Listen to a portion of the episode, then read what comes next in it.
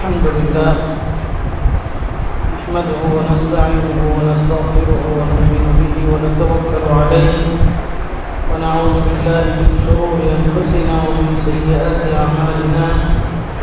من يهد الله فلا مضل له ومن يضلل فلا هادي له. أشهد أن لا إله إلا الله وحده لا شريك له وأشهد أن سيدنا ونبينا ومولانا محمدا عبده ورسوله. أرسله ربه بالحق بشيرا ونذيرا وداعيا إلى الله بإذنه وسراجا منيرا. صلى الله تعالى عليه وعلى آله وصحبه وبارك وسلم تسليما كثيرا أما بعد. أعوذ بالله من الشيطان الرجيم. بسم الله الرحمن الرحيم. يا أيها الذين آمنوا اذكروا الله ذكرا كثيرا وسبحوه بكرة وأصيلا. صدق الله مولانا العظيم.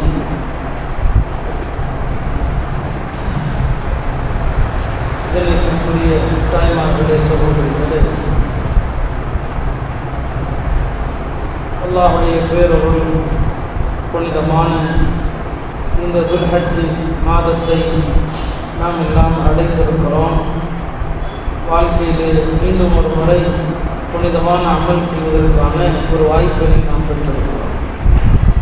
இந்த துல்ஹஜனுடைய இந்த நாட்கள் பிறை ஒன்றிலிருந்து பிறை பதிமூணு வரையிலான நாட்கள் என்பது மிக உன்னதமான நாட்கள் வருடத்தில் சிறந்த நாட்கள். இந்த நாட்களை பயன்படுத்த வேண்டும் அமல்களை கொண்டு நிரப்ப வேண்டும் அல்லாஹுடைய அருளை கூற வேண்டும். அந்த அடிப்படையில் அதனுடைய சிறப்புகள் குறித்து என்னென்ன அமல்கள் செய்ய வேண்டும் என்பதை பற்றியெல்லாம் சில விஷயங்களை சொல்வதற்கு முன்னால் முதலில் ஒன்றை சொல்லிக்கொள்ள விரும்புகிறோம். ஹஜ்ஜை பற்றிய சில விஷயங்களை நான் உங்களுக்கு சொல்ல விரும்புகிறேன். ஆண்களுக்கு அவ்வப்போது சொல்லப்படுகிற செய்தி என்றாலும் பெண்களுக்கு குறிப்பாக நினைவூட்ட விரும்புகிறேன் ஹஜ்ஜு கடமையானதுமே உடனே செய்துவிட வேண்டும். எத்தனை வருடம் ஒருவர் பிற்படுத்துகிறாரோ ஹஜ்ஜு செய்வதற்கான பொருளாதார வசதி இருந்து எத்தனை ஆண்டுகள் தாமதப்படுத்துகிறாரோ அவர் பாவியாகவே எழுதப்படுகிறார். அப்படியானால் ஹஜ்ஜு கடமையானதுமே ஹஜ்ஜை நிறைவேற்ற வேண்டும். தாய்மார்கள் இன்றைக்கு பெரும்பாலான பெண்களிடத்தில் நகைகள் அதிகமாக இருக்கத்தான் செய்கிறது.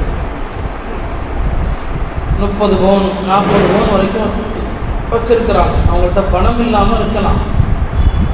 ஆனால் அவங்கள்ட்ட நகை இருக்குதுன்னு சொன்னால் இந்த நகையை வித்தாவது அவர்கள் சக்காத்து செய்வது கடமை.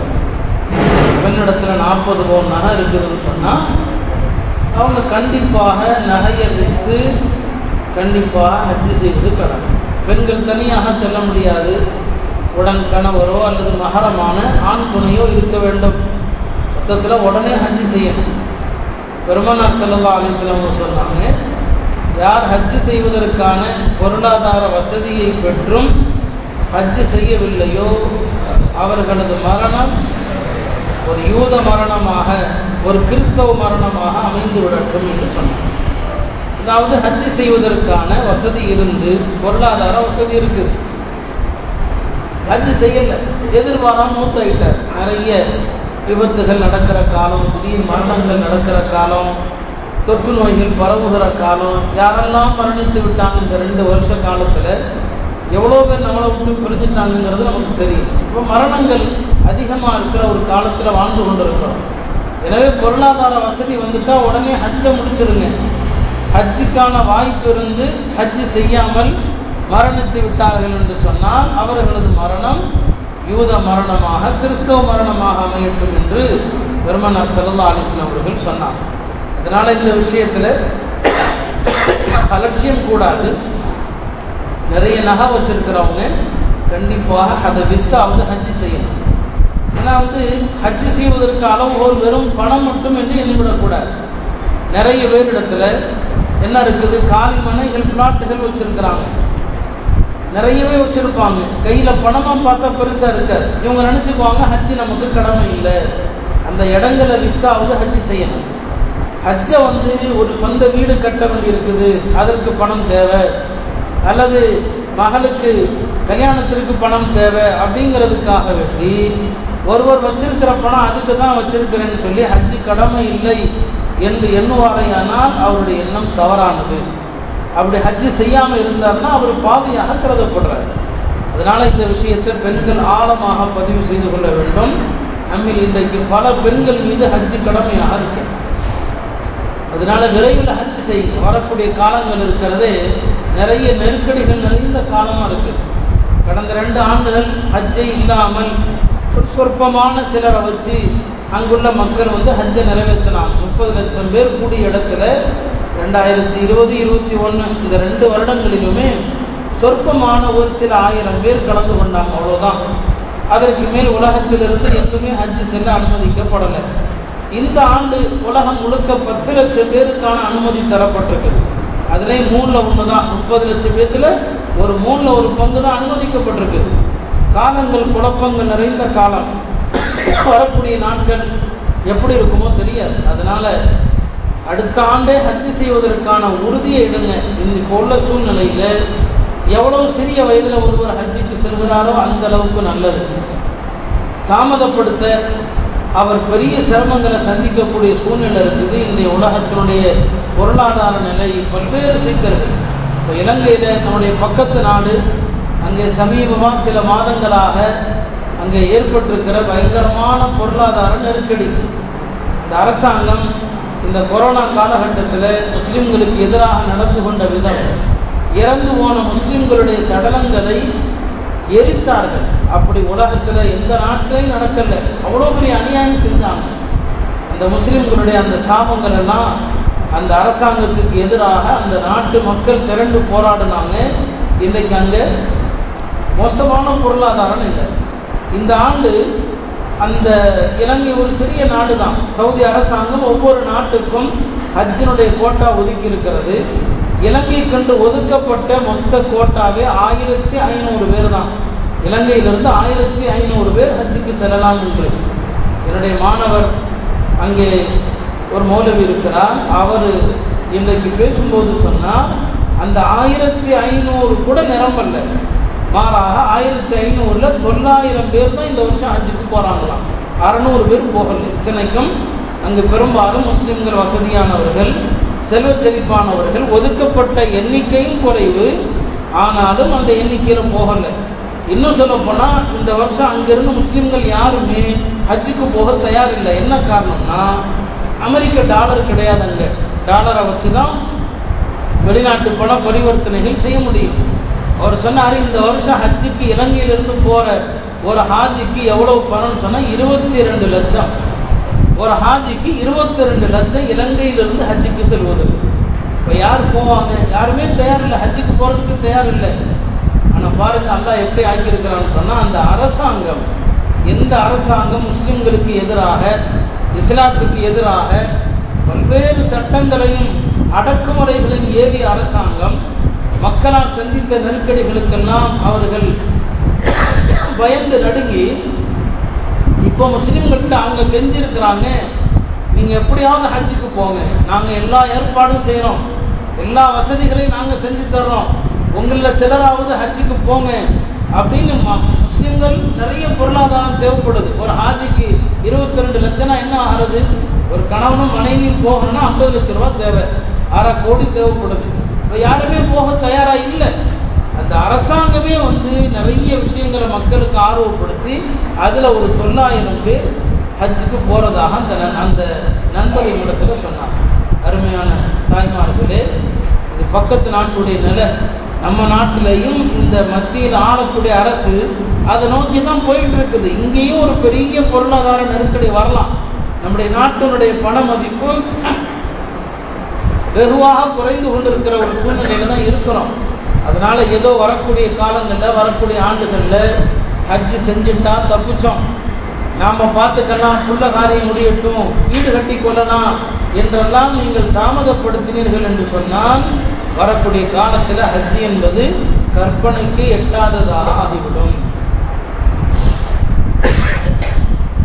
அதனால பெண்கள் வந்து ஹஜ்ஜு செய்ய நான் எதற்காக இதை சொல்றேன்னா நிறைய பேர் பணம் இருந்தால் தான் ஹஜ்ஜு நினச்சிக்கிறாங்க நகை வச்சுருந்தாலும் ஹஜ்ஜு கடமை. தேவைக்கு அதிகமான நகை இருக்குதுன்னா அதில் கொஞ்சத்தை விற்று ஹஜ்ஜுக்கு போகணும். ஹஜ் கமிட்டியில் போகிற அளவுக்கு ஒரு நாலு லட்ச ரூபான்னு சொன்னால் உங்கள் நகையில் கொஞ்சத்தை விற்று நீங்கள் ஹஜ்ஜுக்கு போகணும். இடங்கள் நிறைய இருக்குதுன்னு சொன்னால் ஒரு இடத்தை விற்றுட்டு நீங்கள் ஹஜ்ஜுக்கு போகணும். தேவைக்கு அதிகமான பொருட்கள் இருந்தால் அதை விற்றுட்டு ஹஜ்ஜுக்கு போயாகணும். எனவே ஹஜ்ஜுங்கிறது பெரிய பணக்காரங்க தான் செய்யணும். நிறைய பணம் வச்சிருக்கிறவங்க செய்யணும் பங்களாவும் காரும் வச்சிருக்கிறவங்க செய்யணும்.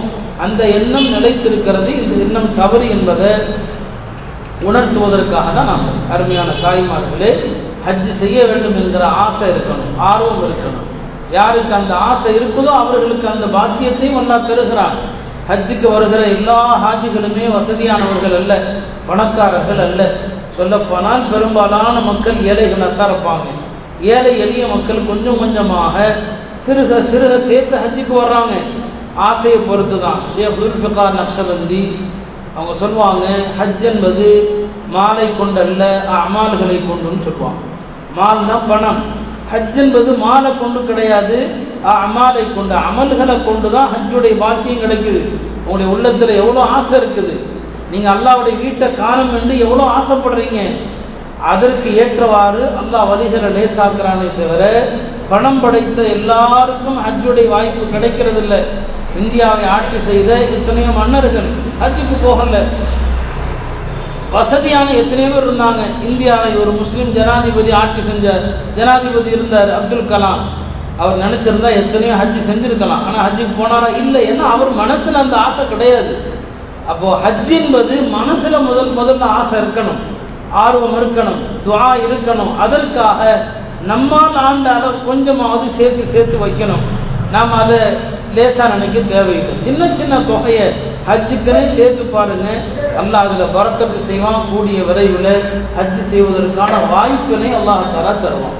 இந்த ஆண்டு ஹஜ்ஜுக்கு சென்றிருக்கிற மக்கள் பெரிய பாக்கியம் நிறைந்தவர்கள். அல்லாஹ் தலா அந்த பாக்கியத்தை எல்லோருக்கும் தர வேண்டும். எனவே விரைவாக ஹஜ்ஜை முடித்து விடுவதற்கு உங்களிடம் இருக்கிற உபரியான செல்வங்களை விற்று ஹஜ்ஜுக்கு நீங்கள் போகணும். உங்களுடைய கணவன்மாரிடத்தில் இந்த சட்டத்தை நீங்கள் சொல்லணும். சட்டத்தை வந்து சொல்லணும். ஏன்னா நிறைய பேருடைய எண்ணம் அப்படிதான் இருக்கு. நான் ஆரம்பத்தில் சொன்னது போல பெரிய பணம் இருந்தால் ஹஜ்ஜு கடமை. இந்த எண்ணம் தவறு. ஒரு ஹஜ் கமிட்டியில் போகிறதுக்கு நாலு லட்ச ரூபா தேவைன்னு சொன்னால் இந்த கணவன் மனைவியாக செல்வதற்கு ஒரு எட்டு லட்ச ரூபா தேவைன்னா அவங்கள்ட்ட இருக்கிற கூடுதலான இடங்கள் அதை விற்கணும் நகை இருந்தால் நகையை விற்கணும். இதெல்லாம் விற்று ஹஜ்ஜு செல்ல வேண்டிய கடமை இருக்கிறது என்பதை நாம் பொறுப்பை விளங்கி இந்த விஷயத்தை விளங்கிக் கொள்ள வேண்டும். நபிசுல்லா சொன்னாங்க அன் ஆராதல் ஹஜ் ஃபலியத் அஜ்ஜல் ஹஜ் கடமையான மக்கள் விரைவாக ஹஜ்ஜை முடித்து விடட்டும். ஏனென்று சொன்னால் ஹஜ்ஜு செய்யாமல் பிற்படுத்தினால் எதிர்காலத்திலே நோயாளியாகி விடலாம். எதிர்காலத்திலே உடல் ஊனமுற்று விடலாம். உறுப்புகள் சேதமுற்று விடலாம். இந்த நிலைகள் எல்லாம் ஏற்படுவதற்கு முன்னால் ஹஜ்ஜை விரைந்து செய்யுங்கள் என்று பெருமானார் சல்லா அலிஸ்லாம் சொன்னாங்க. அதனால தாய்மார்கள் இந்த செய்திகளை மனதில் வைத்து அடுத்த ஆண்டு ஹஜ்ஜுக்கு செல்வதற்கான ஏற்பாடுகளை இந்த துல்ஹிஜாவிலிருந்து ஆரம்பிங்க. அல்லாட்ட துவாவும் செய்யுங்க. எல்லா முயற்சிகளும் செய்யுங்க. அல்லாஹ் தலா உண்மையான தேட்டம் உண்மையான ஆர்வம் யாருடைய உள்ளத்தில் இருக்கிறதோ அவர்களுக்கு ஹஜ்ஜுடைய பாக்கியத்தை தரலாம். ஏன்னா ஹஜ்ஜில் வந்து அல்லாவுடைய இல்லத்தை பார்க்கிறோம் உலகத்தில் அது ஆஷிகீன்கள் அல்லாவை காண வேண்டும் என்கிற ஆர்வம் உடையவர்களுக்கு உலகத்தில் இந்த கண்களால் அல்லாவை பார்க்க முடியாது. சொர்க்கத்தில் தான் பார்க்க முடியும். அப்போ இந்த உலகத்தில் அல்லாவை பார்க்க முடியல. அதற்கு ஒரு ஆறுதல் தான் காபாவை பார்க்கறது. காபத்துல்லாவை பார்க்கறது. மதீனா முனவரா செல்வது பெருமானாருடைய கபரை தியான செய்வது. இதனுடைய சிறப்புகளை எல்லாம் நாம் தனியாக பேசணும். அதனால இந்த ஆர்வத்தை ஆசையை அதிகப்படுத்துங்கள். அல்லாஹலா அந்த வாய்ப்பினை நிச்சயமாக தருவார். அருமையானவர்களே இன்றைய தினம் துல்ஹஜனுடைய முதல் பிறை முடிந்து விட்டது முதல் நாள் முடிந்திருக்கிறது. இரண்டாவது பிறை ஆர நாள் ஆரம்பித்திருக்கிறது. இந்த துல்ஹஜனுடைய இந்த நாட்கள் இருக்கிறது. வருடத்தின் நாட்களிலேயே சிறந்த நாட்கள் என்று ரசூல் சல்லா அலிஸ்லாம் சொன்னாங்க அல்லாஹாலா குரான்ல நிறைய படைப்புகள் மீது சத்தியம் செய்கிறார் மனிதர்களாகிய நமக்கு படைப்புகள் மீது சத்தியம் செய்ய அனுமதி இல்லை. அல்லாவின் மீது மட்டும்தான் சத்தியம் செய்யணும். அல்லாவுடைய திருநாமங்கள் மீது மட்டும்தான் நாம சத்தியம் செய்ய முடியும். நாம எந்த படைப்பின் மீது சத்தியம் செய்ய முடியாது. தாய் தந்தையர் மீது குரானை வச்சுக்கிட்டு நிறைய பேர் சத்தியம் பண்ணுவாங்க. கூடாது. குரானை வச்சுக்கிட்டு சத்தியம் பண்ணுறது காபாவின் மீது சத்தியம் பண்ணுறது பெருமனார் செல்லந்தாலும் சொன்னாங்க லா தஹலிஃபு பி ஆபாஇக்கும் வலா உம்மஹாத்திக்கும். உங்களுடைய தந்தையரை கொண்டோ உங்களுடைய தாய்மார்களை கொண்டோ சத்தியம் செய்யாதீர்கள். அது இணை வைப்பு என்பதாக சொன்னாங்க. இப்போ நமக்கு வந்து படைப்புகள் மீது சத்தியம் செய்ய அனுமதி இல்லை. ஆனால் படைத்த ரப்பாகி அல்லாஹாலா அவன் சில படைப்புகள் மீது அவன் சத்தியம் செய்யலாம். அவனுக்கு வந்து அது அனும அவனுடைய விருப்பம் அது. அவன் படைத்த படைப்பு. எந்த படைப்புகளை அல்லாஹ் சிறப்பித்திருக்கிறானோ அந்த படைப்புகள் மீது அல்லாஹ் சத்தியம் பண்ணுறான் குரானில் நிறைய இடங்கள்ல அது போன்ற சத்தியங்களை பார்க்குறோம். அதுவும் குறிப்பாக குரானுடைய கடைசி முப்பதாவது ஜுதுவில் நிறைய சூறாக்களுடைய துவக்கமே அல்லாஹ் சத்தியமிட்டு தான் ஆரம்பிக்கிறான். ஒன் ஃபஜர். குறிப்பாக இந்த துலஹஜனுடைய பத்து நாட்களை பற்றி வரக்கூடிய சத்தியங்கள் தான் இந்த சூறால வருது. ஒல் ஃபஜ்ரி ஃபஜ்ர்னா அதிகாலை நேரம். அதிகாலை நேரத்தின் மீது சத்தியமாக என்று அல்லாஹ் சொல்றான்? அது எந்த அதிகாலை நேரம் என்று சொன்னால் உலமாக்கள் பலரிடத்தில் பல கருத்துக்கள் இருந்தாலும் பிரபலமான கருத்துக்கள் இரண்டு. ஒன்று துல்ஹஜ் மாதத்தினுடைய முதல் பிறை அன்றைய காலை பொழுதின் மீது அல்லாஹ் சத்தியம் செய்கிறான். இது ஒரு கருத்து. அப்படியானால் இன்று இன்றைக்கு முதல் பிற முடிஞ்சிருச்சு. இன்னைக்கு காலையில் யாரெல்லாம் ஃபஜ்ர் தொழுதாங்களோ அவர்கள் பாக்கியம் மிக்கவர்கள் இன்னைக்கு யாரெல்லாம் ஃபஜ்ரை தவற விட்டார்களோ அவர்களெல்லாம் பெரிய துர்பாக்கியசாலிகள். ஏன்னா இன்றைய அந்த ஃபஜ்ருடைய நேரத்தின் மீது அல்லாஹ் சத்தியம் செய்கிறான். அறிஞர்களில் ஒரு சாராருடைய கருத்து துல்ஹஜ் மாதத்தினுடைய முதல் ஃபஜ்ருடைய அந்த நேரம் என்று உடமாக்கள் ஒரு சாரார் சொல்றாங்க. மற்றொரு சாரார் சொல்றாங்க ஒல் ஃபஜ்ர் என்று சொன்னால் அது துல்ஹஜினுடைய ஒன்பதாம் நாள் அரஃபா நாளுடைய அந்த காலை பொழுது என்று ஒரு கருத்து. மூணாவது கருத்து துல்ஹஜுடைய பத்தாவது நாள் ஈதுடைய நாள். அந்த நாளின் மீது அல்லாஹ் சத்தியம் செய்கிறான். எப்படி பார்த்தாலும் எந்த கருத்துப்படி பார்த்தாலும் அந்த ஃபஜ்ர் ஒன்று கருத்து என்ன? இந்த பத்து நாளில் ஒரு நாள் தான். அப்ப இந்த பத்து நாட்கள் எவ்வளவு புனிதமானவை என்பதை யோசித்து பார்க்கணும். அடுத்து அல்லாஹ் சத்தியம் எடுக்கிறான் ஓலயாலின் ஆஷரின் பத்து இரவுகள் மீது சத்தியமாக அந்த பத்து இரவுகள் என்ன? துல்ஹஜ் மாதத்தினுடைய இந்த பத்து இரவுகள் தான். துல்ஹஜினுடைய பத்து இரவு. நேற்று ஒரு இரவு முடிந்து விட்டது. வரை தெரிந்ததுக்கு அப்புறமா ஆரம்பிச்சிருச்சு. இன்னைக்கு ரெண்டாவது இரவு. எது வரைக்கும் இருக்குது? நாம் அரஃபா நோன்பை நிறைவு செய்து ஈதுக்காக காத்திருக்கிற அந்த இரவு வரைக்கும் அல்லாஹ் பத்து இரவுகள் மீது சத்தியம் செய்கிறான். அடுத்த வருஷம் கைவல் ஓத்தரி இரட்டைப்படையான நாளின் மீதும் ஒற்றைப்படையான நாளின் மீதும் சத்தியமாக என்று அல்லாஹ் சொல்றான். இந்த இரட்டைப்படையான நாள் ஒற்றைப்படையான நாள் என்பது கொண்டு என்ன கருத்து? அதிலேயும் குரானுடைய விரிவுரையாளர்கள் பல்வேறு கருத்துக்களை சொல்லியிருந்தாலும் அதில் ஒரு கருத்து என்ன? ஒற்றைப்படையான நாள் என்பது கொண்டு கருத்து துல்ஹஜினுடைய ஒன்பதாம் நாள் அரஃபாவுடைய நாள். இரட்டைப்படையான நாள் என்பது கொண்டு கருத்து துல்ஹஜினுடைய பத்தாம் நாள் ஈதுடைய நாள். ஆக இந்த பத்து நாட்கள் மீது அது எவ்வளவு சிறந்த நாட்கள் என்பதை பார்க்குறீங்க. அல்லாஹ் எப்படியெல்லாம் பிரிச்சு பிரித்து சத்தியம் செய்கிறான்? ஃபஜ்ரின் மீது சத்தியமாக பத்து இரவுகள் மீது சத்தியமாக இந்த நாட்களில் ஒற்றைப்படையான நாளின் மீது சத்தியமாக இரட்டைப்படையான நாளின் மீது சத்தியமாக என்றெல்லாம் அல்லாஹ் சத்தியம் செய்கிறான் என்று சொன்னால் இந்த பத்து நாட்கள் எவ்வளவு புனிதம் நிறைந்தவை என்பதை தாய்மார்கள் கவனத்தில் கொள்ள வேண்டும். நாம் அதனுடைய மகத்துவத்தை வாழ்க்கையில் எத்தனை வருஷம் நமக்கு இது கிடைத்திருக்கிறது. ஆனால் நாம் வீணாக்கியிருக்கிறோம். அருமையான சந்தர்ப்பங்களை பாழாக்கியிருக்கிறோம். அதை நாம் இப்போ பயன்படுத்தணும்.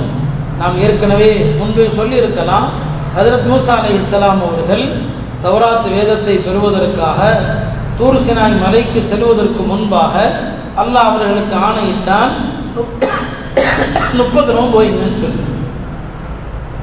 முப்பது நோம்பு வச்சாங்க. அவங்க துல்காதாவுடைய முப்பது நோம்பு வச்சாங்க யார்? மூசா முப்பது நோம்பு முடிந்த பிறகு அல்லாஹாலா அவர்களிடத்தில் சொன்னான் இன்னொரு பத்து நோம்பு வச்சு முடிங்க. ஒரு பத்து நோம்பு வைத்து நிறைவு பண்ணுங்கள்.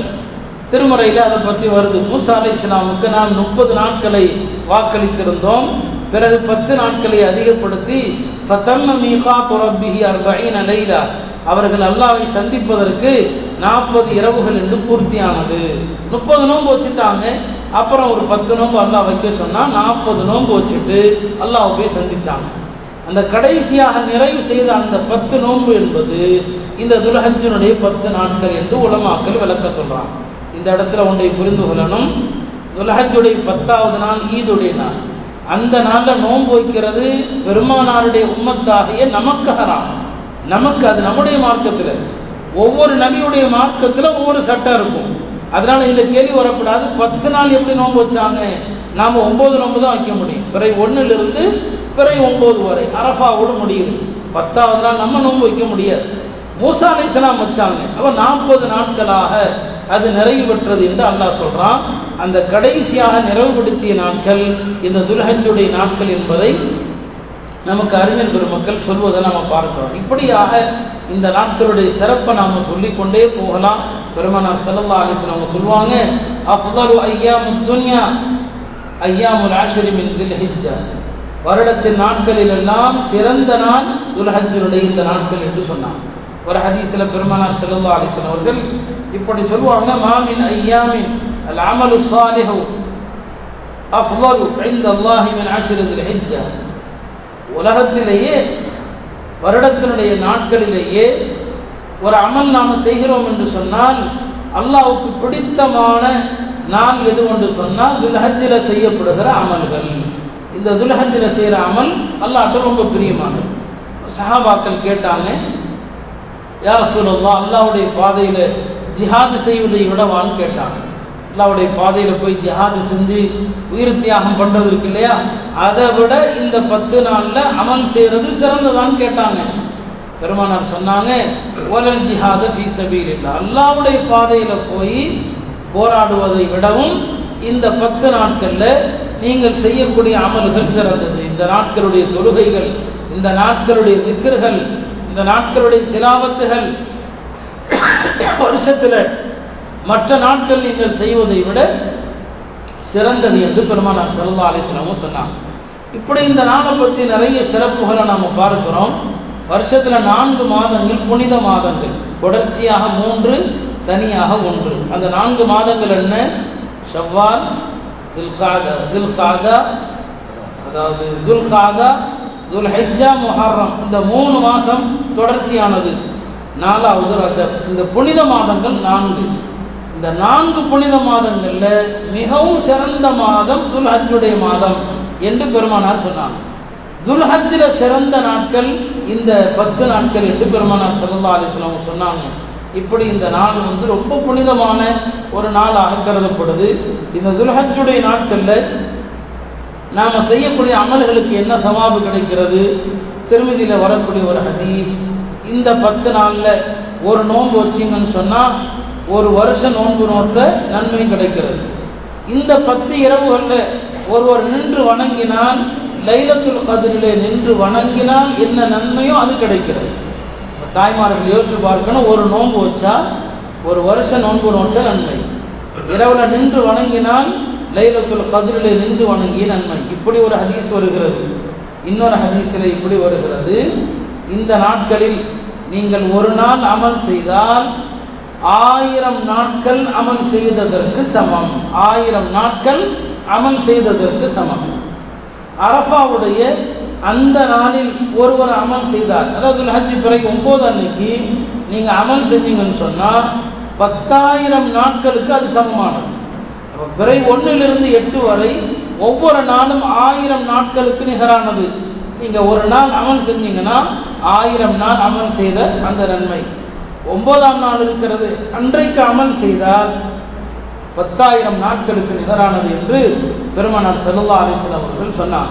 இப்படி இந்த நாட்கள் குறித்து இவ்வளவு சிறப்புகளை இவ்வளவு தெளிவான விஷயங்களை நபி சல்லா அலிஸ்லாம் சொல்லி இருக்கிறாங்க ஆனால் பெரும்பாலும் ரமதானுடைய கடைசி பத்தை நாம் எவ்வளோ முக்கியமாக கருதுகிறோமோ அந்த அளவுக்கு இந்த துல்ஹஜினுடைய நாட்களை நாம் முக்கியமாக கருதுவது கிடையாது. இதை ஒவ்வொரு வருஷமும் நாம் சொல்லிட்டு தான் இருக்கிறோம். குர்பானி என்பது கண்டிப்பாக வாஜிபு அதுக்கு நிறைவேற்றப்பட வேண்டியதுதான். ஆனால் அந்த குர்பானிங்கிற பேரில் ஆண்கள் ஆடு மாடு வாங்குறதுல கவனத்தை அதிலேயே செலுத்தி இந்த பத்து நாட்கள்ல பல பேர் வந்து ஆடு பார்க்க போறோங்கிற பேர்ல தொழுகை கூட விட்டுறாங்க. ஒரு வாஜிபுக்கு ஒரு பரவான வணக்கத்தை விட்டுறாங்க. வேற அமல் செய்யறதே கிடையாது. இதுதான் காலையிலிருந்து இரவு வரைக்கும் ஏதாவது எங்கேயாவது கிராமத்துக்கு போகணும் ஆடு மாடை பார்க்கணும் அவ்வளோதான் வேற எந்த அமலும் கிடையாது. ஆனால் இந்த நாட்கள் திக்கருடைய நாட்கள். அல்லாஹே சொல்வான் இந்த துல்ஹத்தினுடைய மாதத்தில் இந்த நாட்களில் அல்லாவை அவர்கள் அதிகம் திக்கர் செய்ய வேண்டும். திக்கர் இல்லை பார்க்கணும். வீட்டில் பெண்களுடைய நிலைமை என்ன? வீட்டில் வந்து ஆடு வாங்கி பிடிச்சிட்டாங்கன்னா நம்ம அதுக்கு ஏதாவது தீனி போட குழந்தைங்க அதோடு விளையாட. இன்னும் சொல்ல பணம் தவறாக நினைக்கக்கூடாது இன்னைக்கு குர்பானியனுடைய நீயத்தை எப்படி ஆகிப்போச்சுன்னா இது அல்லாவுக்காக கொடுக்கப்படுகிற ஒரு உயர்ந்த வணக்கம் அல்லாவை நெருங்குவதற்கான ஒரு வணக்கம் என்பதை விட பிள்ளைங்க ஆசைப்படுது அதுக்கு அனுப்புறமானி கொடுக்குறோம். இப்படி நிறைய பேர் சொல்றதை நம்ம பார்க்கறோம். பிள்ளைங்க ஆசைப்படுது.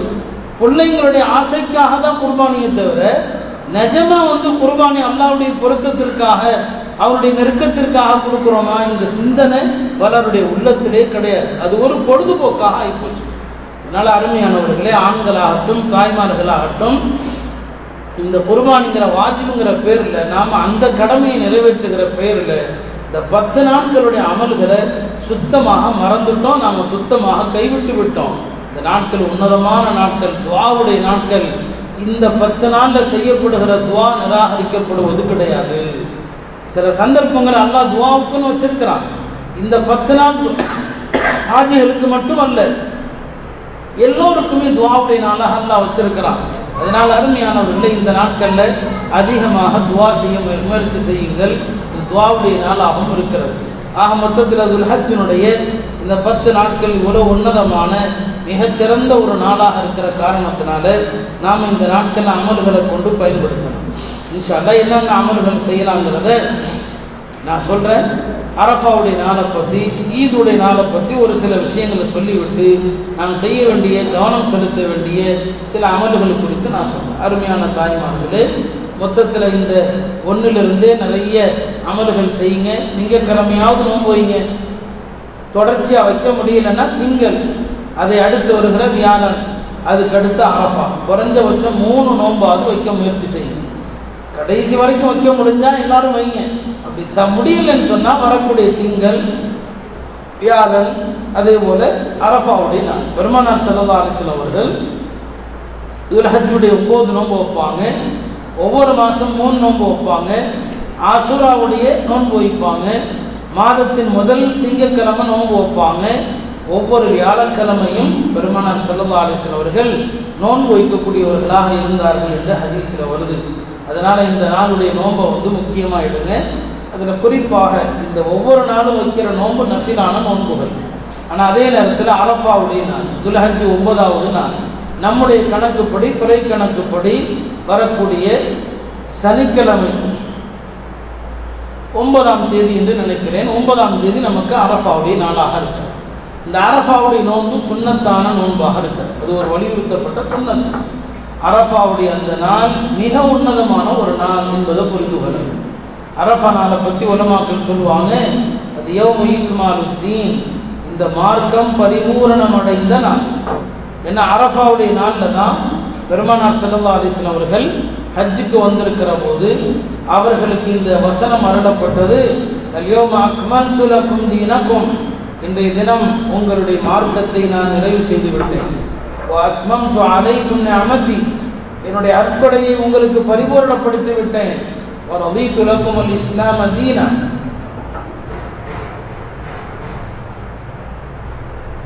இஸ்லாத்தை உங்களுக்கு மார்க்கமாக பொருந்தி கொண்டேன். இந்த ஆயத்து அருளப்பட்டது ரசூல் சல்லா அலிஸ்லாம் அவர்கள் ஹஜ்ஜுக்கு வந்த ஆண்டு அரஃபா வெள்ளிக்கிழமையாக இருக்கிறது. அந்த நாளில் தான் பெருமானாருக்கு இந்த வசனம் அருளப்படுகிறது. இந்த மார்க்கம் பரிபூர்ணம் அடைந்தது என்று அறிவிக்கப்பட்டது. அதற்கு பிறகு ரசூல் சல்லா அலிஸ்லாம் அவர்கள் இந்த உலகத்தில் இருந்தது சுமார் ஒரு எண்பது நாட்கள் தான். அதற்கு பிறகு குரானுடைய ஆயத்துகளும் பெருசாக இறங்கவில்லை. ஒன்று ரெண்டு வசனங்களை தவிர இந்த மார்க்கம் முழுமைப்படுத்தப்பட்ட நாள் அரப்பாவுடைய நாள். எனவே நாம் அதை எண்ணி பார்க்க கடமைப்பட்டிருக்கிறோம். இரண்டாவது இந்த அரபாவுடைய நாள் உணமாக்கள் சொல்லுவாங்க யௌமுல் மாஃபிரா. அல்லாஹாலா பாவ மன்னிப்பை அளிக்கிற நாள். எல்லாருக்கும் ஹஜ்ஜில் இருக்கிற ஹாஜிகளுக்கு மட்டுமல்ல உலகத்தில் இருக்கிற எல்லா முஸ்லிம்களுக்கும் அல்லாஹ் பாவத்தை மன்னிக்கிற நாள் இந்த அரபாவுடைய நாளில் அல்லாஹ் பாவங்களை மன்னிக்கிற மாதிரி வேற எந்த நாளிலும் மன்னிப்பது கிடையாது. பெருமனார் செலவாலிசனம் சொன்னாங்க நான் வந்து இப்ளீஸை பார்த்தேன். அவன் வந்து வேற எந்த நாளிலும் இவ்வளவு கவலையோடு இவ்வளவு துயரத்தோடு இவ்வளவு கோபத்தோடு இவ்வளவு நிராசையோடு இப்ளீஸ் இருந்ததே கிடையாது. அரபா நாளை விடன்னு சொன்னாங்க. இப்ளீஸ் வந்து வருஷத்துல வேற எந்த நாளும் இவ்வளவு கவலைப்பட்டதில்லை. இவ்வளவு கோபப்பட்டதில்லை. இவ்வளவு நிராசை அடைஞ்சதில்லை ஆனா அரபா நாளே தவிர அரபா நாள்ல இப்ளீஸ் ரொம்ப விரக்தி அடைஞ்சான் என்ன காரணம்? அவன் மக்களை பாவங்களை செய்ய தூண்டி வழிகெடுக்கிறான். அல்லாஹாலா இந்த அரபாவுடைய நாள்ல ஷிர்கு செய்யாத இணை வைக்காத எல்லா முஸ்லிம்களையும் எல்லாம் மன்னிச்சிடறான். இதை பார்த்து இபிலிஸ் வந்து நான் வழிகெடுத்ததெல்லாம் வீணா போச்சு.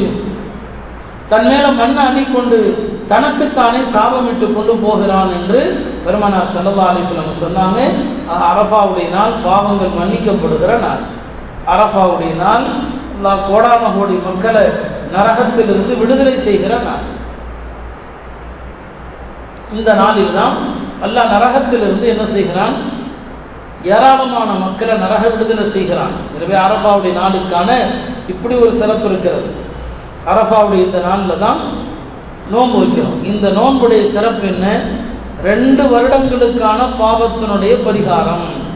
இந்த வருஷம் நோன்பு வச்சோம்னு சொன்னால் அரபா அன்றைக்கு இந்த ஆண்டு நடந்த தவறுக்கான பரிகாரமாகவும் ஆயிடுது ஒருவேளை அடுத்த வருஷம் அவர் பாவம் செஞ்சால் அதற்குரிய பரிகாரமாகவும் ஆயிடுது இதற்கு உலமாக்கல் விளக்கம் சொன்னாங்க வரக்கூடிய ஆண்டுக்கான பாவத்திற்கான பரிகாரம்னா என்னன்னு சொன்னா இந்த ஆண்டு அரபானம் போச்சா அடுத்த வருஷம் அவர் பாவமே செய்ய மாட்டார். பாவம் அவர்கிட்ட நடக்காது. இதான் அர்த்தம்னு சொன்னாங்க. ஆக அரபாவுடைய நோன்பு இரண்டு வருஷங்களுக்குரிய பாவ மன்னிப்பாக இருக்கிறது. அடுத்த அரபா நாளுடைய சிறப்பை தெரிந்து கொள்ளுங்கள். உலமாக்கள் சொன்னாங்க ஒவ்வொரு நாளுமே தினசரி இரவுல வந்து வானத்தின் கதவுகள் திறக்கப்படும். வானத்தின் கதவுகள் திறக்கப்படுறதுக்கு இங்கே என்ன அர்த்தம்னா துவா ஒப்புக்கொள்ளப்படுதுன்னு அர்த்தம். ஒவ்வொரு நாளும் இரவுல மூன்று நேரங்களில் வானத்தின் கதவுகள் திறக்கப்படுறான் மூன்று நேரங்கள். இந்த மூன்று நேரங்கள் எதுவாகவும் இருக்கலாம். அதனால தான் இரவுல எப்போ எரிஞ்சாலும் துவா செய்யும் நான் எல்லாருக்குமே அதான் சொல்லுவேன் இரவுல எரிஞ்சா துவா செய்யுங்க. துவா கபூல் ஆகிடும் இந்த வானத்தின் கதவுகள் ஒவ்வொரு நாளும் இரவில் மூன்று நேரங்களில் திறக்கப்படுது. துவா கபூல் ஆகுது ஆனால் ஜும்மாவுடைய இரவு வெள்ளிக்கிழமை ஜும்மாவுடைய இரவுல வானத்தின் கதவுகள் ஏழு முறை திறக்கப்படுது. அப்போ ஜும்மாவுடைய இரவுல ஏழு நாள் நம்ம எத்தனை வாழ்க்கையில எத்தனையோ ஜும்மாவுடைய இரவுகளை பெற்றிருக்கோம்? இப்போ ஏழு தடவை திறக்கப்படுது ஜும்மாவுடைய இரவுல. அடுத்து சொன்னாங்க அரஃபாவுடைய இரவுல வானத்தின் கதவுகள் ஒன்பது முறை திறக்கப்படுகிறதுன்னு சொன்னாங்க. இது பெருமா நான் சொன்ன ஹதீஸை நம்ம நம்புகிறோம் அந்த எத்தனை முறை திறக்கப்படுதுங்கிறது என்ன அர்த்தம்? அதை நாம யோசிக்க தேவையில்லை. அரபாவுடைய இரவுல ஒன்பது முறை வானத்தின் கதவுகள் திறக்கப்படுகிறது என்று பெருமானார் செல்லல்லா அலிஸ்வரவங்க சொன்னாங்க. ஆக அப்படிப்பட்ட உன்னதமான இந்த அரப்பாவுடைய நாளுடைய சிறப்பை சொல்லிக்கிட்டே இருக்கலாம். இன்னொரு ஹதீஸில் சொன்னாங்க அரப்பாவுடைய நாள் என்று யார் தன்னுடைய பார்வையை பேணுகிறாரோ தன்னுடைய நாவை பேணுகிறாரோ தன்னுடைய செவியை பேணுகிறாரோ அல்லாஹ் அவருடைய பாவத்தை பூரா மன்னிச்சிடலாம். அரபா அன்னைக்கு தவறான விஷயங்களை பார்க்காம தவறான விஷயங்களை பேசாம தவறான விஷயங்களை கேட்காம யார் கட்டுப்பாடோடு நடக்கிறார்களோ அவர்கள் அனைவருடைய பாவத்தையும் அல்லாஹ் மன்னித்து விடுகிறான் என்று சொன்னாங்க. அருமையான தாய்மார்களே வரக்கூடிய அடுத்த சனிக்கிழமை நமக்கு அரபாவுடைய நாள். சொல்லப்பட்ட இந்த விஷயங்கள் எல்லாம் மனதில் நிறுத்தி அந்த நாளை புனிதப்படுத்த நாம் முயற்சி செய்யணும். பெருமானார் செல்லல்லா அலிஸ்லாம் சொன்னாங்க அரப்பாவுடைய நாளில் சிறந்த அமல் எது என்று சொன்னால் நானும் எல்லா நபிமார்களும் சொன்ன ஒரு திக்கரு தான் لا إله إلا الله وحده لا شريك له له الملك وله الحمد وهو على كل شيء இந்த திக்கர் தான் அரபா நாளில் நீங்கள் செய்கிற திக்கர்களில் எல்லாம் ஆக சிறந்த திக்கர் என்று நபிசல்லா அலிஸ்லாம் அவங்க சொன்னாங்க. ஆக அரபாவுடைய இந்த நாளை தயவு செய்து நோன்பு வைங்க. குழந்தைகள் வீட்டில் உள்ள பிள்ளைகளை நோன்பு வைக்க சொல்லுங்க. ஆண்களை நோன்பு வைக்க சொல்லுங்க. அன்னைக்கு ஊரெல்லாம் ஆங்காங்கே ஆடுகள் கூட்டமாக இருக்கும். நான் சொன்னேன் இல்லையா குர்பானுங்கிற வணக்கம் என்கிற அந்த ஒரு விஷயத்துல கவனம் செலுத்தி நம்ம அரபாவுடைய நோன்பு பல பேர் வைக்கிறது இல்லை நாளில் அமல் செய்யறது அன்றைக்கு தர்மம் செய்யறது ஓரெல்லாம் ஆடுகள் கூட்டம் அதை வேடிக்கை பார்க்க இப்படி ஒரு வேடிக்கைக்குரிய நாளாக ஆக்கிட்டோம். அமலுடைய இந்த நாளை வேடிக்கையான நாளாக ஆக்கிட்டோம். இந்த ஆண்டு அப்படி எல்லாம் நடக்காம அரஃபா நாளை கண்ணியப்படுத்தி அமல் செய்ய முயற்சி செய்யுது. அடுத்தது ஈதுடைய நாள். அரஃபாவை அடுத்து வரக்கூடியது என்ன? ஈதுடைய நாள். ஈது எந்த நாளுக்கு ஈதுன்னு சொல்லி வருஷத்துல நமக்கு ரெண்டு நாட்கள் ஈது. இன்னும் சொல்ல போனால் உலமாக்கள் சொல்லுவாங்க மூன்று நாட்கள் ஈத். ஒவ்வொரு ஜும்மாவும் பெருநாள் தான். ஒவ்வொரு ஜும்மா நாளும் பிறநாள் அடுத்து இந்த நோன்பை முடித்து வரக்கூடிய ஈதுல் ஃபித்ர். அடுத்து நாம் சந்திக்க போகிற ஈதுல் அபஹா மூன்று பெருநாட்கள் உண்மையிலுமே ஈது யாருக்கு? உலமாக்கள் சொல்லுவாங்க பாவம் செய்யாத ஒரு முஸ்லிமுக்கு ஒவ்வொரு நாளும் ஈது தான் இன்னைக்கு காலையிலிருந்து யாரும் படுக்கைக்கு செல்கிற வரை பாவமே செய்யலை அப்படின்னு சொன்னால் அது அவருக்கு ஈது தான் குல்லு யௌமில்லா பாவமே நடக்காத ஒவ்வொரு நாளும் பெருநாள் தான் வாசல்ல பெருநாள் என்பது பாவம் நடக்காத நாள். ஈத் என்பது பெருநாள் என்பது புத்தாடைகள் உடுத்துவதற்கு பெயர் அல்ல.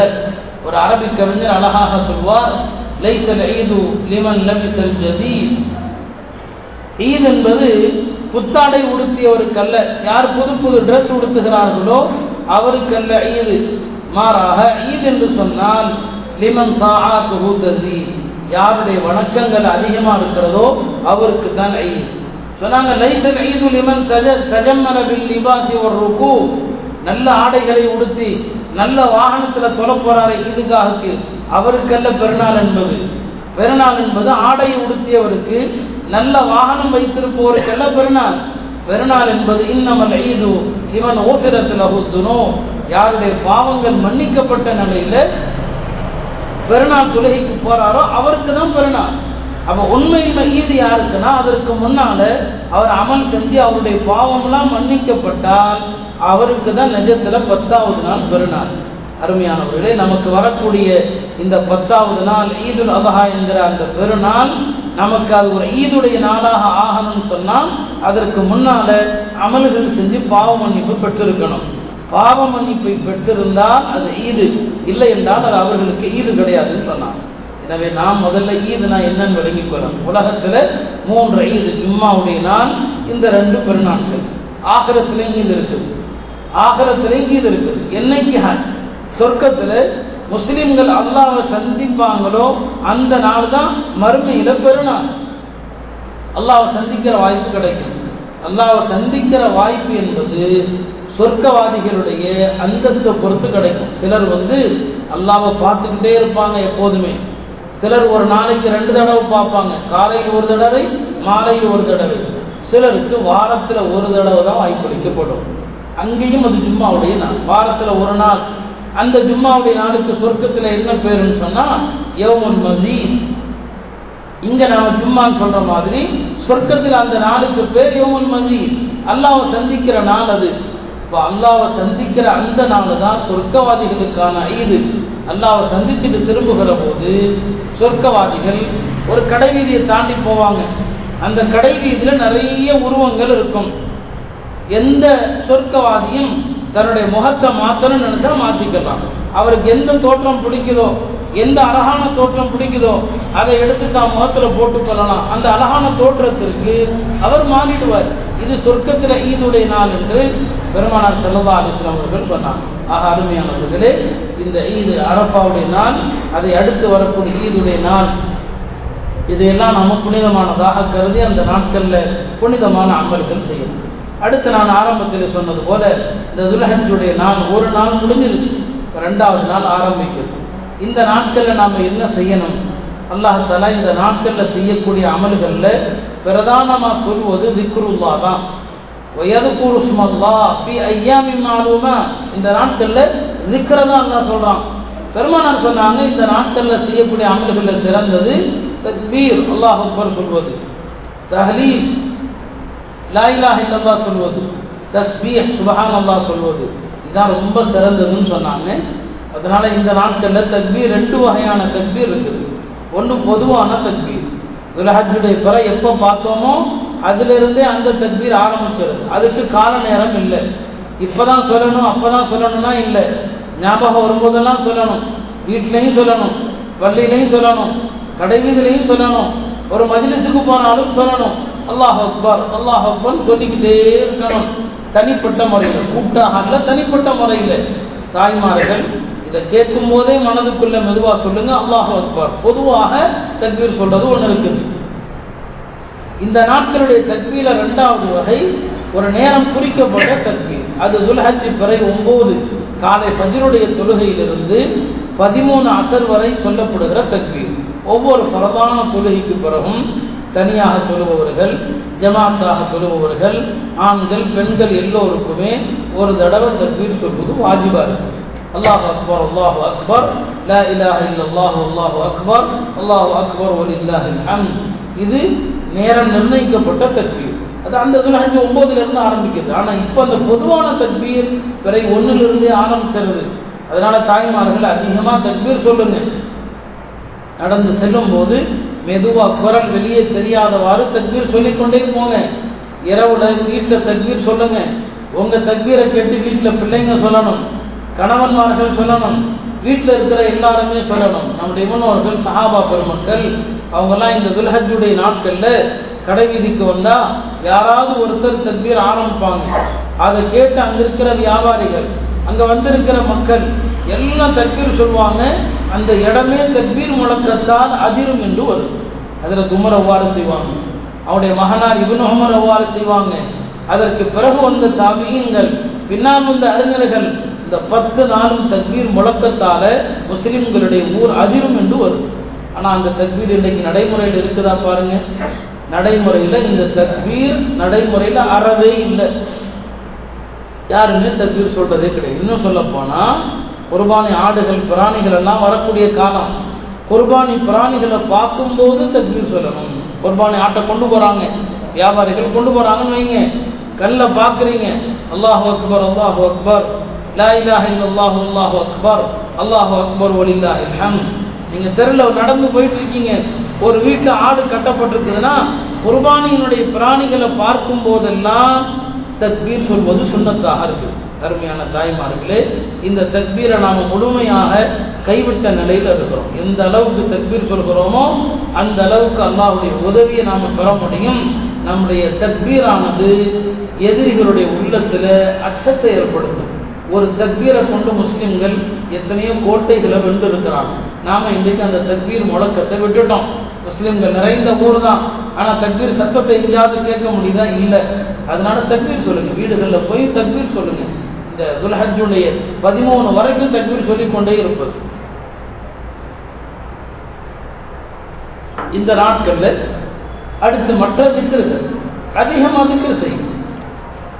ஏன்னா இந்த நாட்களே திக்கருடைய நாட்கள் தான். அதிகமாக திக்கரு தான். குரான்ல எந்த வணக்கத்தையும் அல்லாஹ் அதிகமாக செய்யுங்கன்னு சொல்லவே இல்லை. குரான்ல ஒரு ஆயத்து இருக்கு சூரா அஸ்தாப்ல அதுல முஸ்லிமான ஆண் பெண்ணுடைய பத்து தன்மைகளை அல்லா சொல்லுவான். பத்து குணங்களை சொல்லுவான். இன்னல் முஸ்லிமீன ஒரு முஸ்லிமா அல்லாவுக்கு கட்டுப்படுகிற ஆண்கள் பெண்கள். ஒல் மோமினீன ஒல் மோமினா அல்லாஹை கொண்டு ஈமான் கொண்ட ஆண்கள் பெண்கள். والقانتين والقانتات அல்லாவை வணங்கக்கூடிய ஆண்கள் அல்லாவை வணங்கக்கூடிய பெண்கள். والصابرين والصابرات பொறுமையை கடைபிடிக்கிற ஆண்கள் பெண்கள். والخاشعين والخاشعات அல்லாவை அஞ்சக்கூடிய ஆண்கள் அல்லாவை அஞ்சக்கூடிய பெண்கள். والمتصدقين والمتصدقات தர்மம் செய்கிற ஆண்கள் தர்மம் செய்கிற பெண்கள்.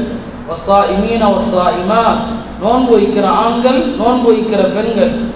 ஹாஃபிதீன ஃபுரூஜஹும் ஹாஃபிதா தங்களுடைய கற்பை பேணுகின்ற ஆண்கள் பெண்கள். இதெல்லாம் சொல்லிட்டு இங்கெல்லாம் பாருங்க தொழுவாங்க நோன்பு வைப்பாங்க நல்லா சொல்றான். கடைசியா சொல்றான் ஒத்தாக்கிரீன் அல்லாஹ கதீரம் ஒத்தாக்கிறா அல்லாவை அதிகம் திக்கிற செய்கிற ஆண்கள் அல்லாவை அதிகம் திக்கிற செய்கிற பெண்கள். திக்கர் என்று வருகிற போது அங்கதான் அல்லாஹ் அதிகங்கிற வார்த்தையை பயன்படுத்துறான். அல்லாவை அதிகம் திக்ரு செய்கிற ஆண்கள் அதிகம் திக்ரு செய்கிற பெண்கள் இவர்களுக்கு அல்லாஹ் மன்னிப்பையும் சுவனத்தையும் தயார்படுத்தி வைத்திருக்கிறான். அப்போ திக்ரு வந்து அதிகமாக இருக்கணும். அதில் தபூஹரேரா ரதியல்லான் அவர்களை பற்றி வருது. அவங்க ஒரு நாளைக்கு பனிரெண்டாயிரம் தஸ்மீக செய்வாங்க. ஒரு நாளைக்கு பனிரெண்டாயிரம் தடவை அதில் தபூஹரேரா ரதியல்லான் அவர்கள் தஸ்பீ செய்வதாக வருது. நாம் நம்முடைய தஸ்மீகை எண்ணி பார்க்கணும். நாம் ஐவேளை தொழுகைக்கு பிறகு கூட அந்த தஸ்பீகை கூட நாம் முழுமைப்படுத்துறதில்லை. பெருமானா பெருமானார் செல்லல்லா அலிஸ்லாம் அவர்கள் தம்முடைய அருமை மகளார் ஃபாத்திமா அவர்களுக்கு வீட்டு வேலையெல்லாம் செஞ்சு உடம்பெல்லாம் வலியாக இருக்குது உடம்பெல்லாம் அழுத்து போகுது ஆடைகள் எல்லாம் அழுக்கா இருக்குது. போர்ல கைதிகளாக பிடிபட்டவர்கள் அடிமைகளாக இருப்பாங்க. அந்த அடிமைகளில் சிலரை வீட்டு வேலைக்கு கொடுங்க அப்படின்னு பெருமானாரிடத்துல அவங்களுடைய அன்பு மகளால் கோரிக்கை வைத்த போது பெருமானார் சொன்னாங்க மகளே அதை விட சிறந்த அமலை சொல்கிறேன் வீட்டு வேலைக்கு ஆள் வைக்கிறத விட சிறந்த அமலை சொல்கிறேன் இரவுல படுக்கிறதுக்கு முன்னால சுபஹான் அல்லா அல்ஹம்துலில்லா அல்லாஹு அக்பர். இதை முப்பத்தி மூணு தடவை அதை முப்பத்தி மூணு தடவை அல்லாஹு அக்பர் முப்பத்தி நாலு தடவை இதை ஓதுங்க. காலையில் எழுந்ததும் உங்களுக்கு எல்லாமே சரியாயிடும்னு சொன்னாங்க. இதில் தலைவர் இதான் அவர்கள் சொன்னாங்க எங்கள் வீட்டுக்கு வந்து பெருமானார் இந்த விஷயத்த சொல்லிட்டு போனாங்க. எப்போ எனக்கு நபிசல்லா அலிஸ்லம் சொன்னாங்களோ அதிலிருந்து நான் இந்த திக்கரை இரவுல படுக்கிறதுக்கு முன்னால் விட்டதே கிடையாதுன்னு சொன்னான். அருமையான தாய்மார்களே வீட்டு வேலைகள் செஞ்சு அலுப்பு ஏற்பட்டால் இரவுல இந்த தஸ்பியை ஓதுங்க எல்லாமே சரியாயிடும். அதிகமாக திக்கர் செய்வதனால பலன் என்ன? நல்லா நம்முடைய துவாக்களை கபூல் செய்கிறோம் மூணு பேருடைய துவா நிராகரிக்கப்படுவதில்லை. அதுல ஒருத்தர் யாருன்னா அல்லாஹ் அதிகமாக திக்கர் செய்பவர். இமாம் அகமது குன் ஹம்பல். அவர்களுடைய வரலாறு குறித்து அல்லாமா இவனுல் ஜவுதி ஒரு சம்பவத்தை பதிவு செய்யலாம். அவங்க பெரிய இமாம் ஹதீஸ் கலையில பெரிய அறிஞர். இமாம் அகமது குன் ஹம்பல் ஒரு ஊருக்கு வர்றான். இரவு நேரம் ஆகிவிட்டது. இரவு நேரத்தில் அன்னைக்கெல்லாம் பள்ளிவாசல் எல்லாம் தங்க முடியாது. பள்ளியை மூடிடுவாங்க அன்றைக்கு பெரியவர்கள் ஒரு ஊருக்கு வந்தால் எல்லாருக்குமே தெரியாது. இன்றைய காலம் போல அல்ல அது. அவங்க யாருங்கிறது எல்லாருக்கும் தெரியாது. அவங்க இருக்கிற ஊரில் தெரியும். இமாம் இரவு நேரத்தில் ஒரு ஊருக்கு வந்திருக்கிறாங்க. இப்போ இருட்டாக இருக்குது. ஒரு கடை ஒரு ரொட்டி சுடுற கடையில் போய் இமாம் உட்கார்ந்துருக்கிறாங்க. உட்கார்ந்துருக்கும் போது அந்த ரொட்டி சுடுறவர் மாவு குலைக்கிறாரு ரொட்டி சுடுறாரு தன்னுடைய நாவை அசைத்து கொண்டே இருக்கிறார். இமாம் அதை கவனிச்சுக்கிட்டே இருந்தாங்க. கேட்டாங்க நீ என்னப்பா செய்கிற அப்படின்னு கேட்டாங்க. அவர் சொன்னார் நான் வந்து திக்கர் செஞ்சுக்கிட்டே தான் மாவு குழப்பேன். திக்கர் செஞ்சுட்டு தான் ரொட்டி சுடுவேன். இப்போ இமாம் கேட்டாங்க இந்த அமல் இந்த அமலை எவ்வளோ காலமாக கடைபிடிக்கிறேன்னு சொல்லி. அவர் சொன்னார் முப்பது வருஷமா கடைபிடிக்கிறேன்னு சொன்னார். இப்போ இமாம் ஆச்சரியப்பட்டாங்க முப்பது வருஷமாக மாவு குறைக்கிற போது திக்கர் ரொட்டி சுடுற போது திக்கர் இன்னைக்கு நம்முடைய தாய்மார்கள் ஒரு காலத்தில் டிவியை சொன்னோம். இப்போ பக்கத்தில் ஃபோனுங்கிற செய்தான் உட்கார்ந்து இருக்குது நாம் அதை பார்த்துக்கிட்டே தான் எல்லா வேலையும் செய்கிறோம் வீட்டு வேலை செய்யும்போது கூட பக்கத்தில் ஃபோன் ஒரு பாட்டை பார்த்துக்கிட்டு ஒரு சினிமாவை பார்த்துக்கிட்டு அல்லது மார்க்கத்தில் அனுமதிக்கப்படாத வேறு எதையோ பார்த்து கொண்டு தான் நாம் வீட்டு வேலைகள் செய்கிறோம் அதனால தான் இன்றைய உணவுகள் எல்லாம் விஷமாக மாறிப்போச்சு எல்லாமே. இப்போ அவங்க சொன்னாங்க முப்பது வருஷமாக நான் அப்படி தான் செய்கிறேன் இமாம் அகமது பின் ஹம்பலுக்கு ஆச்சரியம். முப்பது வருஷமாக திக்கர் செய்யறேன்னு சொன்னால் உன் வாழ்க்கையில நீ ஏதாவது ஒரு அதிசயத்தை பார்த்துருப்பீங்களப்பா இந்த அதிகமாக திக்கர் செஞ்சு நீ என்ன பறக்கத்தை வாழ்க்கையில பெற்றுக்கொண்டாயின்னு கேட்டான். அவர் சொன்னார் முப்பது வருஷமா நான் திக்கருடைய பறக்கத்தை என்ன பார்த்துருக்கிறேன்னு சொன்னால் நான் என்ன துவா செஞ்சாலும் கபூலாயிடும் என்ன துவா செஞ்சாலும் கபூல் ஆகிடும் நான் கேட்டது எதுவும் கிடைக்காம இருந்ததில்லை. ஒரே ஒரு விஷயம் இன்ன வரைக்கும் எனக்கு அது கிடைக்கல. நான் அல்லாட்ட கேட்டுக்கொண்டிருக்கிறேன். அதுவும் கிடைத்து விடும் என்று நம்புறேன்னு சொன்னார். இமாம் அகமது கேட்டாங்க. அது என்ன விஷயம் பாது அவர் சொன்னாரு மிகப்பெரிய ஹதீஸ் கலை வல்லுநரான இமாம் அகமது குன் ஹம்பல என்னுடைய வாழ்க்கையில என்னுடைய மரணத்திற்கு முன்னால ஒரு தடவையாவது அவங்கள சந்திக்கணும் அவங்கள தியாரம் செய்யணும் அப்படிங்கிற ஆசை எனக்கு. அதுக்காண்டி நான் அல்லாட்ட கேட்டுக்கிட்டே இருக்கிறேன்.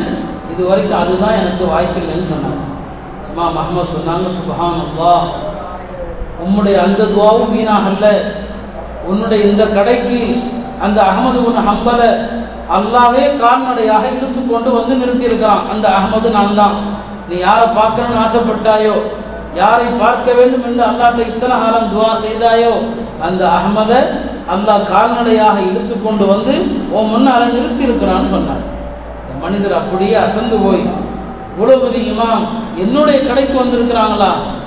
அவருடைய கையை முத்தமிடுறாரு அவருடைய நெத்திய பண்றாரு. ஏன்னா பெரிய அறிஞர் அவங்க பெரிய மகானவங்க இப்போ அந்த திக்கருடைய பறக்கத்துக்காக இந்த சம்பவத்தை எல்லாமே இவன் ஜோதி பதிவு செய்கிறாங்க தாய்மார்களே அதிகமாக திக்கர் செய்து விட்டு துவா செய்து பாருங்கள். இந்த துவா கபூலா. இந்த துவா அல்லாட்ட ஏற்றுக்கொள்ளப்படுது. அதனால இந்த நாட்கள்ல அதிகமாக நீங்கள் செய்ய வேண்டிய அமல் என்ன? நிறைய திக்கர் செய்வது தான் திக்கரை கொண்டு அல்லாவுடைய நெருக்கத்தை பெறுங்க. அதே மாதிரி நஃபிலான தொழுகைகள் நிறைய சொல்லுவோங்க அதீசில் வருது பெருமா அல்லாஹால சொல்வதாக பெருமானார் சொன்னாங்க லா யஸாலு இலைய என் அடியா நஃபிலான வணக்கங்கள் செஞ்சு செஞ்சு என்னை நெருங்கி விடுகிறான்.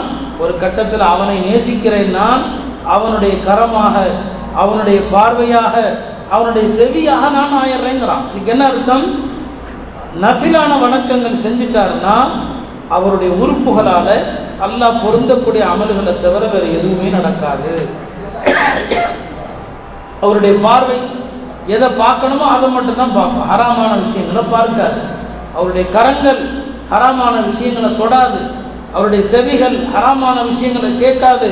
அப்ப எந்த அளவுக்கு நீங்கள் நசிலான வணக்கங்கள் செய்கிறீர்களோ அல்லாவுடைய நெருக்கத்தை பெறுறீங்க இந்த பத்து நாட்களில் இஸ்ராத்திலிருந்து ஒஹாவிலிருந்து வவாபியிலிருந்து தஹஜுடைய தொழுகை என்று எல்லா நபிலான தொழுகைகளையும் கடைபிடியுங்கள். இந்த பத்து நாட்கள்ல ஒரு புராணம் முடிக்க முயற்சி செய்யுங்கள்.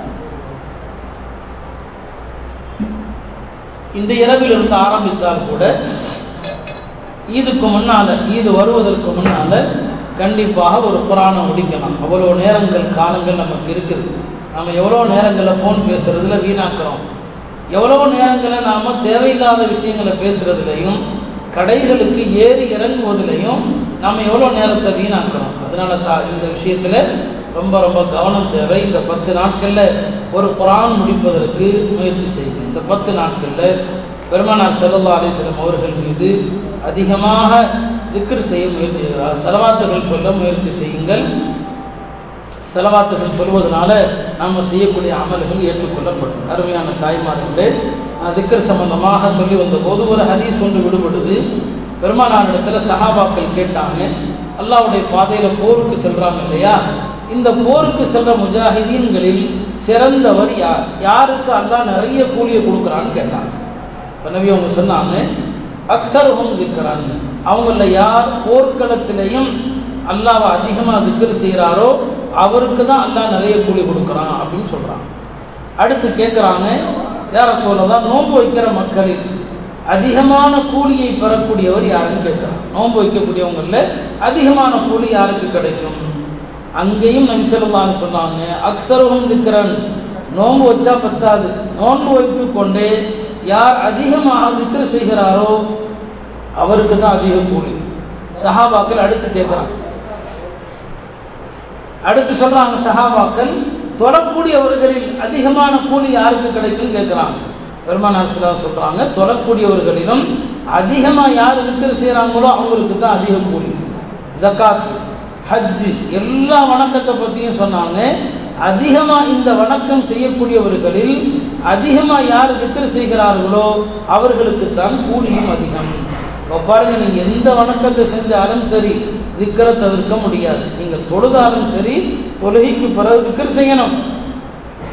ஜக்காத்து கொடுத்தாலும் சரி அதற்கு பிறகு திக்கர். ஹஜ்ஜு செஞ்சாலும் சரி அல்லாஹ் சொல்லுவான் ஹஜ்ஜை முடிச்சுட்டு செய்ய வேண்டிய அமல் என்ன தெரியுமா? இதா கவைத்தும் மனாசிக்கும் பகுத்துருவா ஹஜ்ஜுடைய எல்லாத்தையும் முடிச்சிட்டீங்க. வினாவில் எல்லாம் முடிஞ்சு திக்ர் சிங்கன்னு சொல்கிறான் அல்லா தொழுகையை முடித்ததும் என்ன அமல் தெரியுமா? பெருமானார் செல்லா அலிஸ்வர் அவர்கள் தொழுது முடித்ததும் அல்லாஹ் அக்பர் திக்ரு தான் செய்வாங்க. லா இலாஹ் இல்லல்லா ஓதுவாங்க.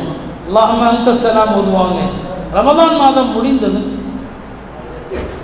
ரமதான் முடிந்ததும் செய்ய வேண்டிய அமல் என்ன? திக்ரு தான். இல்லையா? ஒவ்வொரு கா அமல்லையும் நீங்கள் பார்த்தீங்கன்னா குரான்ல ஹதீஸில் திக்கரை தான் அல்லா சொல்லி காட்டுகிறார் அப்போ எல்லா அமல்களுக்குமே நிறைவான சவாபு கிடைக்கணும்னு சொன்னா திக்ரு தான். இந்த ஹதீஸை சொல்லி முடித்தவுடன் இந்த சபையில் அபுபக்கரது இல்லான் அவர்கள் இருந்தாங்க. அவங்க ஹசரத் உமரை பார்த்து சொன்னாங்க உமர் அவர்களே ரஹபத்தான் கிருவனபிக்குல் ஹைரின் திக்கர் செய்யக்கூடியவர்கள் எல்லா நன்மைகளையும் தட்டி சென்று விட்டார்கள். எல்லா நன்மையையும் திக்கர் செய்பவர்கள் தட்டி சென்று விட்டார்கள் சொன்னாங்க. அப்போ பெருமானார் அதை கேட்டு விட்டு சொன்னாங்க அது உண்மைதான் திக்கர் செய்பவர்கள் அத்தனை நன்மைகளையும் தட்டி கொண்டு போயிடுறாங்கன்னு சொல்லி. அதனால இந்த காலகட்டத்தில் அதிகமாக திக்கர் செய்யுங்கள். அடுத்ததாக இந்த நாட்களில் எப்போதுமே பாவம் செய்யக்கூடாது. குறிப்பாக இந்த நாட்களில் பாவம் செய்யக்கூடாது. என்ன காரணம்? உலமாக்கள் சொல்லுவாங்க சிறப்பான காலங்களில் ஒரு நன்மைக்கு எப்படி பல மடங்கு நன்மை தரப்படுதோ பாவம் செஞ்சாலும் பாவத்தினுடைய தண்டனையும் கடுமையாக இருக்கும். இந்த நாட்கள் புனிதமான நாட்கள். இந்த புனிதமான நாட்களில் ஒரு தவறான விஷயத்தை கேட்கறது பார்க்கறது அதற்கு மற்ற நாட்களை விட தண்டனையும் கடுமையாக இருக்கும். ஒரு ஹதீஸில் வந்து இந்த நாட்களில் செய்யக்கூடிய ஒவ்வொரு அமலுக்கும் குறைஞ்சபட்ச நன்மை ஏழ்நூறு நன்மை கிடைக்குது. இந்த துல்ஹஜ்ஜினுடைய நாட்களில் ஒரு நன்மைக்கு ஏழ்நூறு நன்மை கிடைக்குது. அதே மாதிரி தான் பாவம் செஞ்சாலும் அதுவும் ஏழ்நூறு பாவம் செஞ்ச மாதிரி ஆயிடுது. எனவே இந்த காலகட்டத்தில் பாவங்கள் செய்வது முற்றிலுமாக தவிர்த்து விடுங்கள் இறுதியாக ஒரு விஷயத்தை சொல்லி முடிச்சிடறோம். இந்த ஈதை பொறுத்த வரைக்கும் நமக்கு எல்லாம் தெரியும் ஈதுல் அல்ஹா குர்பானிக்கான ஒரு பெருநாளாக இருக்குது. குர்பானை ஹனஃபி மதுஹுல வாஜிபாக இருக்குது.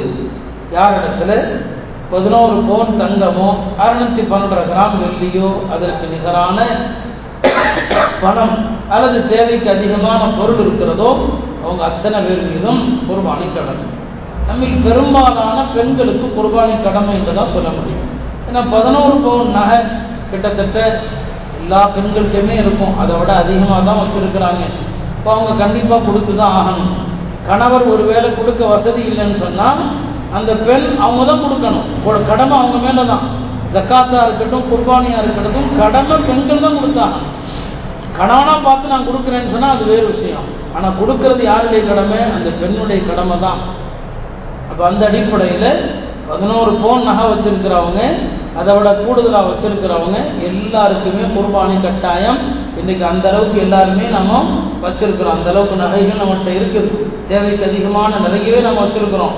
நம்முடைய புகஹாக்கள் ட்ரெஸ்ஸை கூட சொல்லுவாங்க. நம்ம ஒடுக்குகிற ஆடைகள் கூட ஒரு குறிப்பிட்ட அளவுக்கு மேலே இருந்தால் அதையெல்லாம் வித்தாவது குர்பானி கொடுக்கணுமா? இன்னைக்கு பெண்கள்கிட்ட சுகானம் தான் ஆடைகளை பற்றி சொல்லவே தேவையில்லை. ஒரு பெரிய ரெண்டு மூணு பீரோ நிரம்ப ஆடைகள் இருக்கார் அவ்வளோ ட்ரெஸ்ஸை வாங்கி குவிச்சிருக்கிறோம். இப்போ அதையெல்லாம் விற்றா கூட குர்பானி கெடு கொடுத்து தான் ஆகணும். இதுதான் சட்டம். ஆனால் சொல்ல தேவைக்கு அதிகமாக அவ்வளவு ஆடைகள் பெண்கள் பயன்படுத்துகிறாங்க அதெல்லாம் கணக்கில் வரும். அதையெல்லாம் வச்சாகணும். அப்போ எந்த ஒன்றுமே இல்லைன்னு சொல்ல முடியாது. இந்த தேவைக்கு அதிகமாக எப்போதோ பயன்படுத்துவதற்குரிய எத்தனையோ பொருளை வீட்டில் வச்சுருக்கிறோம். இதெல்லாம் அடிப்படை தேவைகளோ வராது. இப்போ பெண்களாகி உங்களுக்கும் குர்பானி கடமை. கணவர் கொடுக்க மறுத்தா நீங்கள் விற்று தான் கொடுக்கணும். குறைஞ்சபட்சம் கூட்டு குர்பானி. யார் மார்க்க முறைப்படி பேணி செய்கிறாங்களோ மார்க்கத்தை பேணி சில உலமாக்கள் செய்கிறாங்கன்னு சொன்னால் எனக்கு குறைஞ்சபட்சம் நான் நினைக்கிறேன் ஒரு பங்கு மூவாயிரத்தி ஐநூறுரூவா இருக்கலாம். அந்த மூவாயிரத்தி ஐநூறுரூவா அளவுக்கு நீங்கள் உங்கள் பணத்தில் இருந்தாவது குர்பானி நீங்கள் கொடுத்து தான் ஆகணும். கணவர் தரமாட்டேன்னு சொன்னாலும் அவர் பாவியாக மாட்டார். நீங்கள் தான் பாவியாகுவீங்க. அதனால் உங்கள் கணவர் செலவுக்கு தர பணங்களில் கொஞ்சம் கொஞ்சம் எடுத்து வைங்க. இந்த மாதிரி குர்பானி போன்ற விஷயங்கள் வருகிற போது கணவனை நீங்கள் எதிர்பார்க்காதீங்க. நீங்களாம் உங்கள் தரப்பில் குர்பானி கொடுங்க. ஒரு ஆடு வாங்கணும்னு சொன்னால் பத்தாயிரம் ரூபாய்க்கு மேலே தேவை. ஆனால் ஒரு கூட்டு குர்பானில் சேரணும்னு சொன்னால் ஒரு மூவாயிரமோ நாலாயிரமோ இருந்தால் ஒரு குர்பானியில் சேர்ந்துட முடியும். அந்த அடிப்படையில் இந்த குர்பானியும் கண்டிப்பாக நாம் சொன்ன அளவுகோல் யார்கிட்டெல்லாம் இருக்குதோ பெண்கள் பெரும்பாலும் கடனாளிகளாக இருக்க போகிறதில்லை கடன் வாங்குறது போட்டதெல்லாம் ஆண்கள் தான். பெண்கள் கடனாளிகள்லாம் பெரும்பாலும் இருக்கிறது இல்லை அவங்கள்ட்ட பெரும்பாலும் நகை இருக்குது. இந்த நகை இருக்கிற பெண்கள் எல்லாருமே குர்பானி கொடுத்தாகணும். இந்த வணக்கத்தை மனநிறைவோடு செய்யணும். பெருமானார் செல்லல்லா அலிசன் அவர்கள் குர்பானி கொடுக்கப்படுகிற பிராணியினுடைய ஒவ்வொரு முடிக்கு பதிலாகவும் அல்லாஹ் நன்மை தருகிறான் என்று சொன்னான். நிறைய சிறப்புகள் அல்லாஹால இந்த குர்பானிக்கு வச்சிருக்கிறான். சிறந்த கால்நடைகள் கறி டேஸ்ட்டுங்கிறத மட்டும் பார்க்காம சிறந்த கால்நடைகளை பார்த்து உன்னதமானவைகளை பார்த்து காசு பணத்தை பார்க்கக்கூடாது. நிறைய காசு கொடுத்தாலும் சரி அல்லாஹ் ரசூலும் எதை பிரியப்பட்டாங்களோ அந்த மாதிரியான கால்நடைகள் நல்ல கொடுத்தவைகளை வாங்கி உயர்ந்தவைகளை அல்லாவுடைய பொருத்தத்தை பெறுவதற்காக நம்ம கொடுக்கணும்.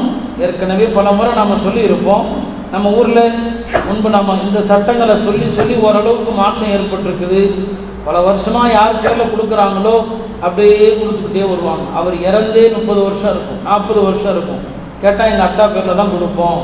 யார் பேரில் கடமை இருக்குதோ அவர் குர்பானியை முதல்ல தாம் பேரில் தான் நிறைவேற்றணும். அதுக்கு மேலே அவர்கிட்ட உபரியாக காசு இருந்துச்சுன்னா நீங்கள் நபிசுலாசம் பேரில் கொடுக்கலாம். இறந்து போன உங்களுடைய தாய் தந்தையர் பேரில் கொடுக்கலாம். நீங்கள் யாரை விரும்புகிறீங்களோ அவங்க பேரில் கொடுக்கலாம். அதெல்லாம் எப்போன்னா தன் கடமையை நீக்கிய பிறகுதான். அப்போ அதனால் அவர் சம்பாதிக்கிறாரு அவர் பேரில் கடமை இருக்குது. ஆனால் கேட்டால் ஆடு வாங்கி அத்தா பேரில் கொடுக்குறேன். இதெல்லாம் என்னென்னா நாம் சடங்காக்கிட்டோம். குர்பானியினுடைய சட்டங்கள் என்ன? அதனுடைய தத்துவங்கள் என்ன? அதையெல்லாம் தெரியாம ஒரு சடங்கு மாதிரி ஆக்கினதனுடைய விளைவு தான் இப்படிலாம் செஞ்சுட்டு இருக்கிறோம் இப்போ ஓரளவுக்கு அல்லாவுடைய கிருவியில விழிப்புணர்வு ஏற்பட்டிருக்கு. அதனால பெண்களுக்கும் சொல்றேன் உங்க உங்க வீடுகளில் குர்பானை கொடுக்கறதா இருந்தா யார் மீது கடமை இருக்குதோ அவருடைய பெயருக்காக கொடுக்க வேண்டும். இன்னாருக்கானது என்று அவங்களுடைய பெயரை சொல்லி தான் அறுக்கணும். அதனுடைய நன்மையை யாருக்குனாலும் எத்தி வைக்கலாம் கொடுக்கப்படுவது ஒரு நபருக்காக. அதனுடைய நன்மையை எல்லாருக்கும் எத்தி வைக்கலாம் நபிசல்லா அலிஸ்லாம் அவர்கள் ரெண்டு ஆடு அறுத்தாங்க.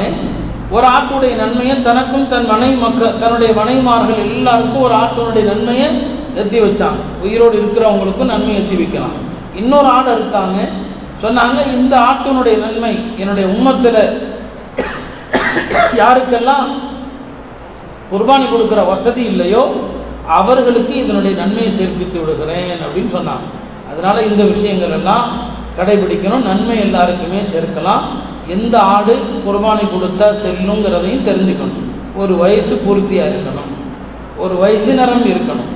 வெறுமனே என்னங்க காசு கம்மிங்கிறதுக்காக அல்லது கறி ருசியாக இருக்கணுங்கிறதுக்காக தகுதி இல்லாத ஆக குட்டியாக தெரிகின்ற ஒரு ஆட்டை அறுத்து ஒரு பிரயோஜனமும் இல்லை. அது வெறும் கறி தான் பெருமானாரே சொன்னாங்க ஒரு சஹாபி ஒரு வயதோட கம்மியாக இருக்கிற ஒரு குட்டியை அறுத்து விட்டார் பெருமானார் சொன்னாங்க இது உதகையா அல்ல. இது வந்து உதகையா அல்ல. இது உதகையா அல்ல. மாறாக இது வெறும் ஆட்டிறைச்சின்னு சொன்னாங்க.